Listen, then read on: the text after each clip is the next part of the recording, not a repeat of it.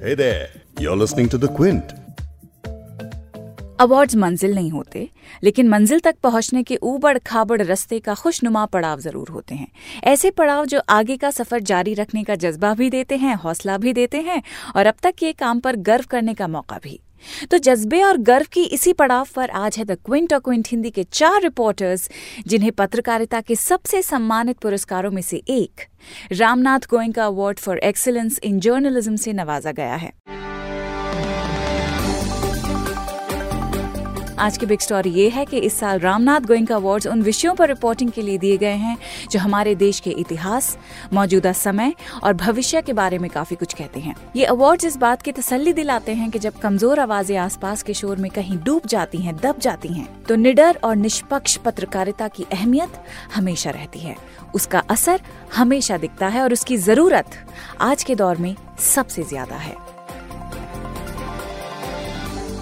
Quint Hindi पर आप सुन रहे हैं बिग स्टोरी पॉडकास्ट मैं हूँ फबीहा सैयद। जब राष्ट्रपति रामनाथ कोविंद द क्विंट और क्विंट हिंदी के चार पत्रकारों को उत्कृष्ट पत्रकारिता के लिए 2018 का रामनाथ गोयंका अवार्ड दे रहे थे तो उसे देखकर यही एहसास हो रहा था और ये भरोसा मिल रहा था कि आप सही काम करते हैं। इस तरह का अवार्ड न सिर्फ़ हौसला अफजाई करता है, बल्कि इस बात का भी यकीन दिलाता है कि बहादुरी और निडर होकर की गई पत्रकारिता कभी बेकार नहीं जाती।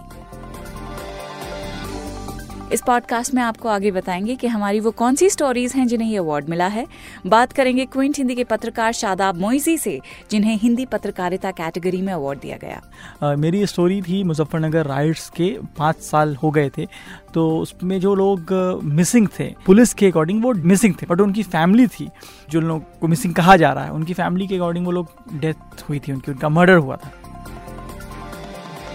द क्विंट की पूनम अग्रवाल से भी बात करेंगे जिन्हें इन्वेस्टिगेटिव जर्नलिज्म के लिए सम्मानित किया गया है। ये अवार्ड इन्वेस्टिगेटिव रिपोर्टिंग के लिए मिला है जो कि इलेक्टोरल बॉन्ड स्कीम जो कि गवर्नमेंट ने फ्लोट किया था and for the first time ये इंट्रोड्यूस हुआ था 2018 में। साथ ही बात करेंगे द क्विंट की अस्मिता नंदी और मेघनाथ बोस की लिंचिस्तान के बारे में जिसे ये अवार्ड मिला है। जब हम चैलेंजेस की बात करते हैं तो सबसे बड़ी चैलेंज ये थी कि जैसे हम कुछ ऐसे लोगों से मिले जो कि बहुत ही मतलब डेंजरस कह सकते हैं क्योंकि उनके पास पूरा हथियार से भी ज़्यादा उनका पूरा कम्युनिटी वो नेटवर्क है। और कैप्टन ऑफ़ द शिप यानी द क्विंट के फाउंडर और editor in chief Raghav Bahl से भी जानेंगे कि जर्नलिज्म के लिए इतना प्रेस्टिजियस अवार्ड मिलना वो भी सिर्फ़ पाँच साल के न्यूज़ मीडिया डिजिटल प्लेटफॉर्म के लिए क्या मायने रखता है? तो बहुत ही अहम बहुत ही ज़रूरी कैटेगरीज हैं तो ये बहुत हम we are still trying to pinch ourselves कि ये ये ये वाकई में सच में हुआ है या नहीं हुआ है? जैसे मैंने आपको बताया कि इस साल दिए गए रामनाथ गोयंका अवार्ड्स ऐसी न्यूज़ रिपोर्ट्स को मिले हैं जिनमें ज़मीन से जुड़ी हुई कहानियाँ हैं। इन कहानियों के ज़रिए ये पता लगा कि हिंसा से कई घर कैसे तबाह हो जाते हैं। चुनाव के नाम पर करप्शन किस धड़ल्ले से किया जाता है और मज़हब के नाम पर खाने पीने की चीज़ों को लेकर और सिर्फ़ शक की बिना पर लोगों को पीट पीट कर मौत के घाट उतार दिया जाता है। जिन रिपोर्ट्स की तरफ़ मेरा इशारा है, उन्हें कवर करने वाले क्विंट के पत्रकारों से आगे हम बात करेंगे ही। लेकिन दूसरे चैनल्स और अखबारों के उन पत्रकारों के बारे में भी बताना चाहती हूँ, जिन्हें अवार्ड मिला है। न्यूज़ 18 के अनिरुद्ध घोषाल को सिविक जर्नलिज्म कैटेगरी में अवार्ड मिला है। उन्होंने यूपी सरकार के दावों को गलत बताते हुए एक स्टोरी की थी, जिसमें खुलासा हुआ था कि यूपी में एनसेफेलाइटिस का प्रकोप खत्म नहीं हुआ है। अनकवरिंग इंडिया इनविजिबल कैटेगरी में प्रिंट का अवार्ड इंडियन एक्सप्रेस की हिना रोहतकी को मिला, जिन्होंने मोरनी, हरियाणा के लोगों की दुविधा पर स्टोरी की थी कि कैसे लोग 20 फीट के ऊँचे पाइपलाइन को पार करके स्कूल या काम पर जाते हैं। बीबीसी हिंदी के सर्वप्रिया सांगवान को पर्यावरण और विज्ञान कैटेगरी में ब्रॉडकास्ट पत्रकारिता के लिए पुरस्कार दिया गया। सर्वप्रिया सांगवान की स्टोरी झारखंड के जादूगोड़ा में यूरेनियम से प्रभावित लोगों की कहानी बताती है और सवाल उठाती है कि क्या ये इलाका भारत के न्यूक्लियर सपनों की कीमत चुका रहा है? रीजनल कैटेगरी प्रिंट में अन्वेषा बैनर्जी को अवार्ड मिला है जिन्होंने ह्यूमन ट्रैफिकिंग पर स्टोरी की है। हिंदी पत्रकारिता कैटेगरी में गाँव कनेक्शन की दिति वाजपेयी को प्रिंट का अवार्ड मिला है और हिंदी पत्रकारिता में ही क्विंट के शादाब मोइजी को उनकी शॉर्ट डॉक्यूमेंट्री के लिए अवार्ड मिला है। शादाब ने मुजफ्फरनगर दंगों के पीड़ितों के परिवारों की कहानी बताई कि कैसे 2013 में हुए दंगों के पाँच साल बाद भी पीड़ित मुजफ्फरनगर में अपने गाँव नहीं जाना चाहते। कैसे वो आज भी अपनों की तलाश कर रहे हैं और पुलिस उन्हें आज भी लापता बता रही है। इस खबर को विस्तार से जानते हैं खुद शादाब से जो इस वक्त मेरे साथ स्टूडियो में है मुझे रामनाथ गोयन का अवार्ड जो है वो हिंदी ब्रॉडकास्ट जर्नलिज्म के लिए मिला है मेरी स्टोरी थी मुजफ्फरनगर राइट्स के पाँच साल हो गए थे तो उसमें जो लोग मिसिंग थे आप मिसिंग समझेंगे कि आप मिसिंग को किस तरह देखते हैं ये सबसे बड़ी बात है ये हम डिफाइन करते हैं हम्म। उस मिसिंग में बहुत सारे लोगों जो करीब पंद्रह लोग थे हम्म। वो उनको गवर्नमेंट और पुलिस के अकॉर्डिंग, वो डेथ मिसिंग थे, पुलिस के अकॉर्डिंग।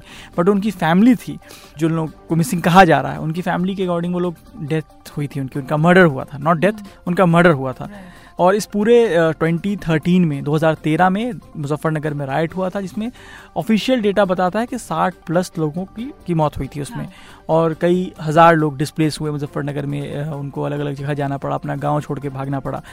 तो वो स्टोरी ये थी कि लोगों जिन लोगों के परिवार के लोग लापता पुलिस बता रही है। क्या सच में वो लापता हैं? क्या हुआ उनके साथ? पुलिस ज़रूर कह रही है कि लापता हैं लेकिन घर वाले क्या बता रहे हैं कि नहीं उनको मारा गया। उनको गाँव के इस शख्स ने मारा है लेकिन पुलिस ने उसमें कुछ नहीं किया। अब सवाल ये उठता है कि पुलिस ने ऐसा क्यों नहीं किया?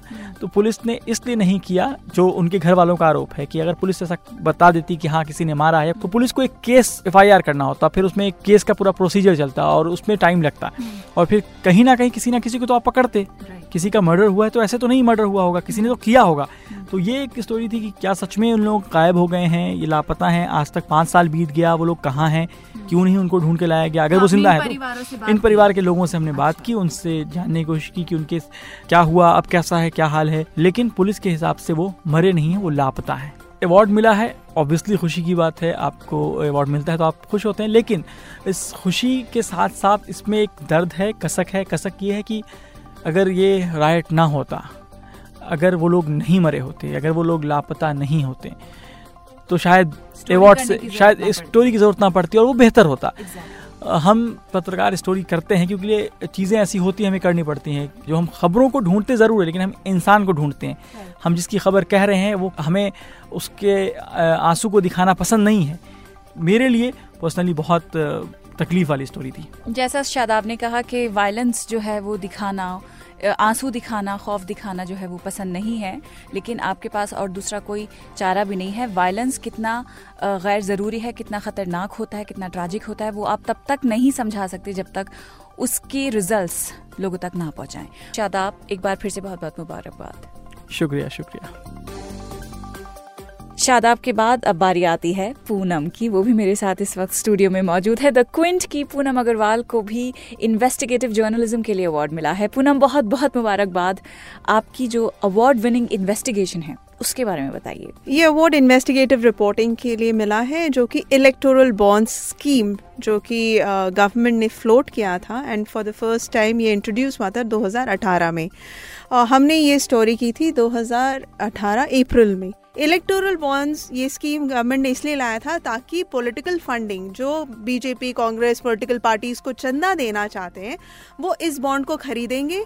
उसके एवज में पैसे देंगे और वो चंदा चला जाएगा। ये है उनका स्कीम लेकिन इसको खरीदने के लिए सिर्फ़ एक ही जगह जा सकते हैं आप, वो है एसबीआई तो गवर्नमेंट ने ये स्कीम लाया, ये कहकर कि इससे जो डोनर है, ये आप और मैं या कोई भी डोनर उसका नाम पब्लिक में नहीं जाएगा। Okay. यानी कि सारा पॉलिटिकल फंडिंग एक ओपेक सिस्टम में होगा छुपा हुआ रहेगा सारा डोनर का नाम, कभी भी पब्लिक डोमेन में नहीं आएगा।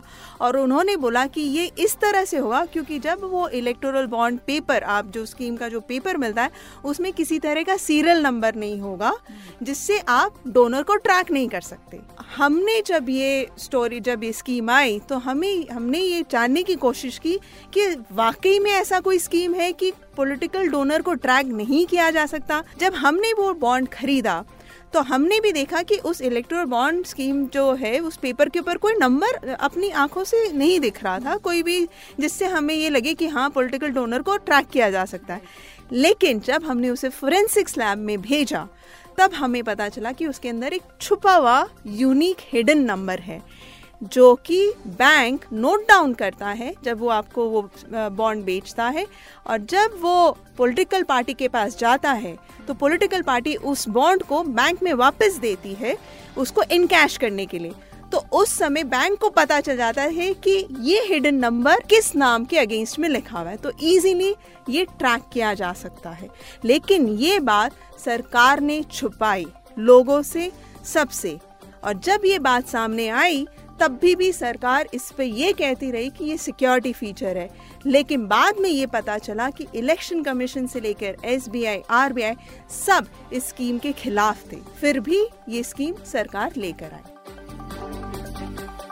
और अब बात करते हैं लिंचिस्तान की।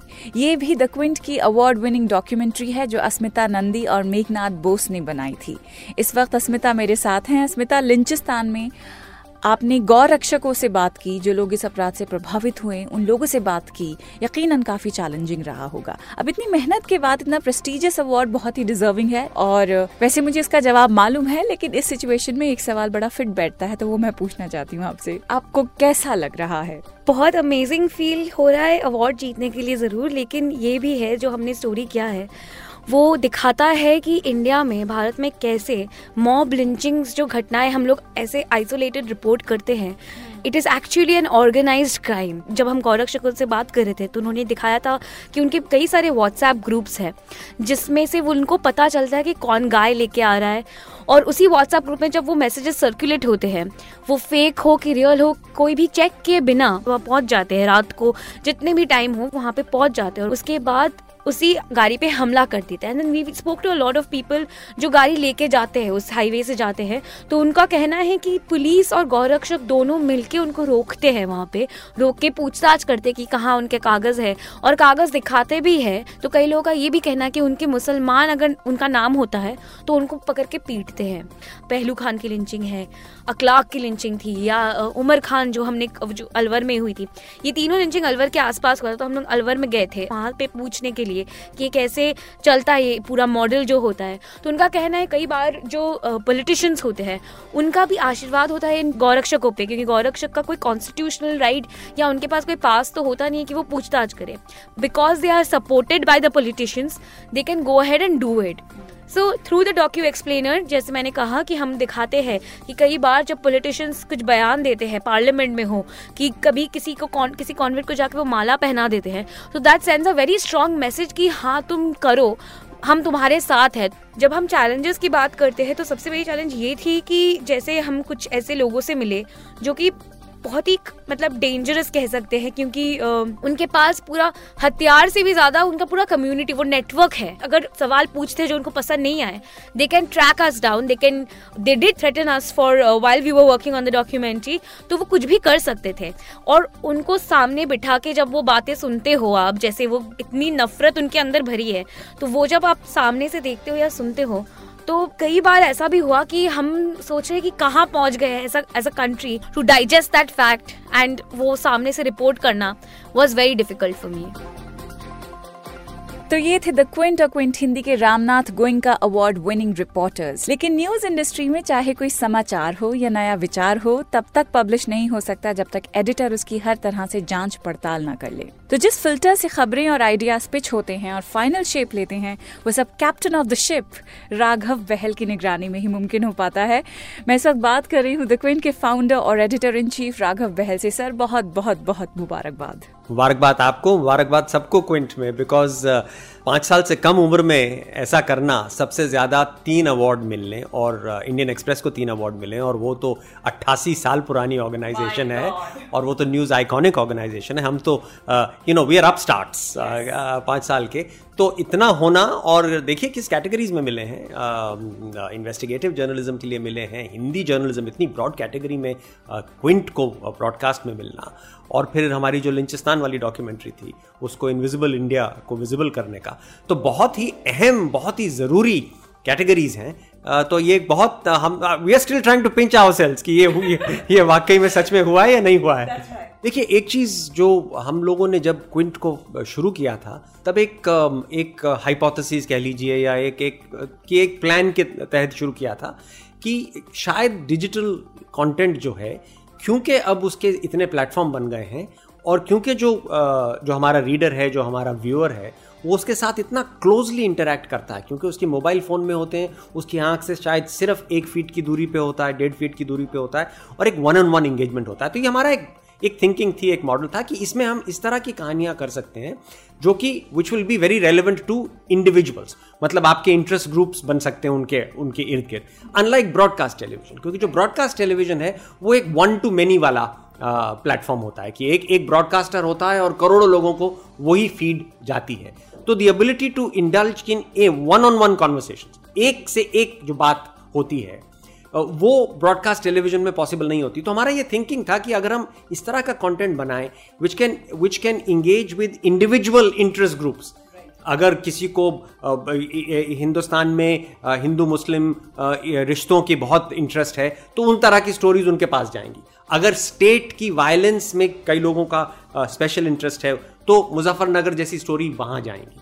तो एक स्पेशल इंटरेस्ट ग्रुप्स को आप वन ऑन वन डिजिटल पे आप रीच आउट कर सकते हो, जो कि आप ब्रॉडकास्ट टेलीविज़न पे नहीं कर सकते तो ये हमारा एक कोर बिलीफ था कोर हाइपोथेसिस था।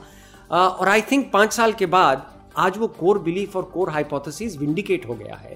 क्योंकि ब्रॉडकास्ट टेलीविज़न इस तरह की इंगेजिंग स्टोरीज करने में अपने आप को काफ़ी दे आर क्वाइट हैंडीकैप क्योंकि उनको करोड़ों लोगों को एक ही साथ सेटिस्फाई करना होता है। हमको करोड़ों को नहीं करना होता है। हमको चंद हज़ार लोगों को एक, एक हर एक स्टोरी के साथ सेटिस्फाई करना होता है। लेकिन वो जो चंद हज़ार लोग हैं वो इतने इंगेज रहते हैं हमारी स्टोरी के साथ कि उसका इम्पैक्ट जो है वो बहुत ज़्यादा होता है। तो आई थिंक ये it is a coming of age coming of age not just of the Quint it's a coming of age of this whole digital news and information ecosystem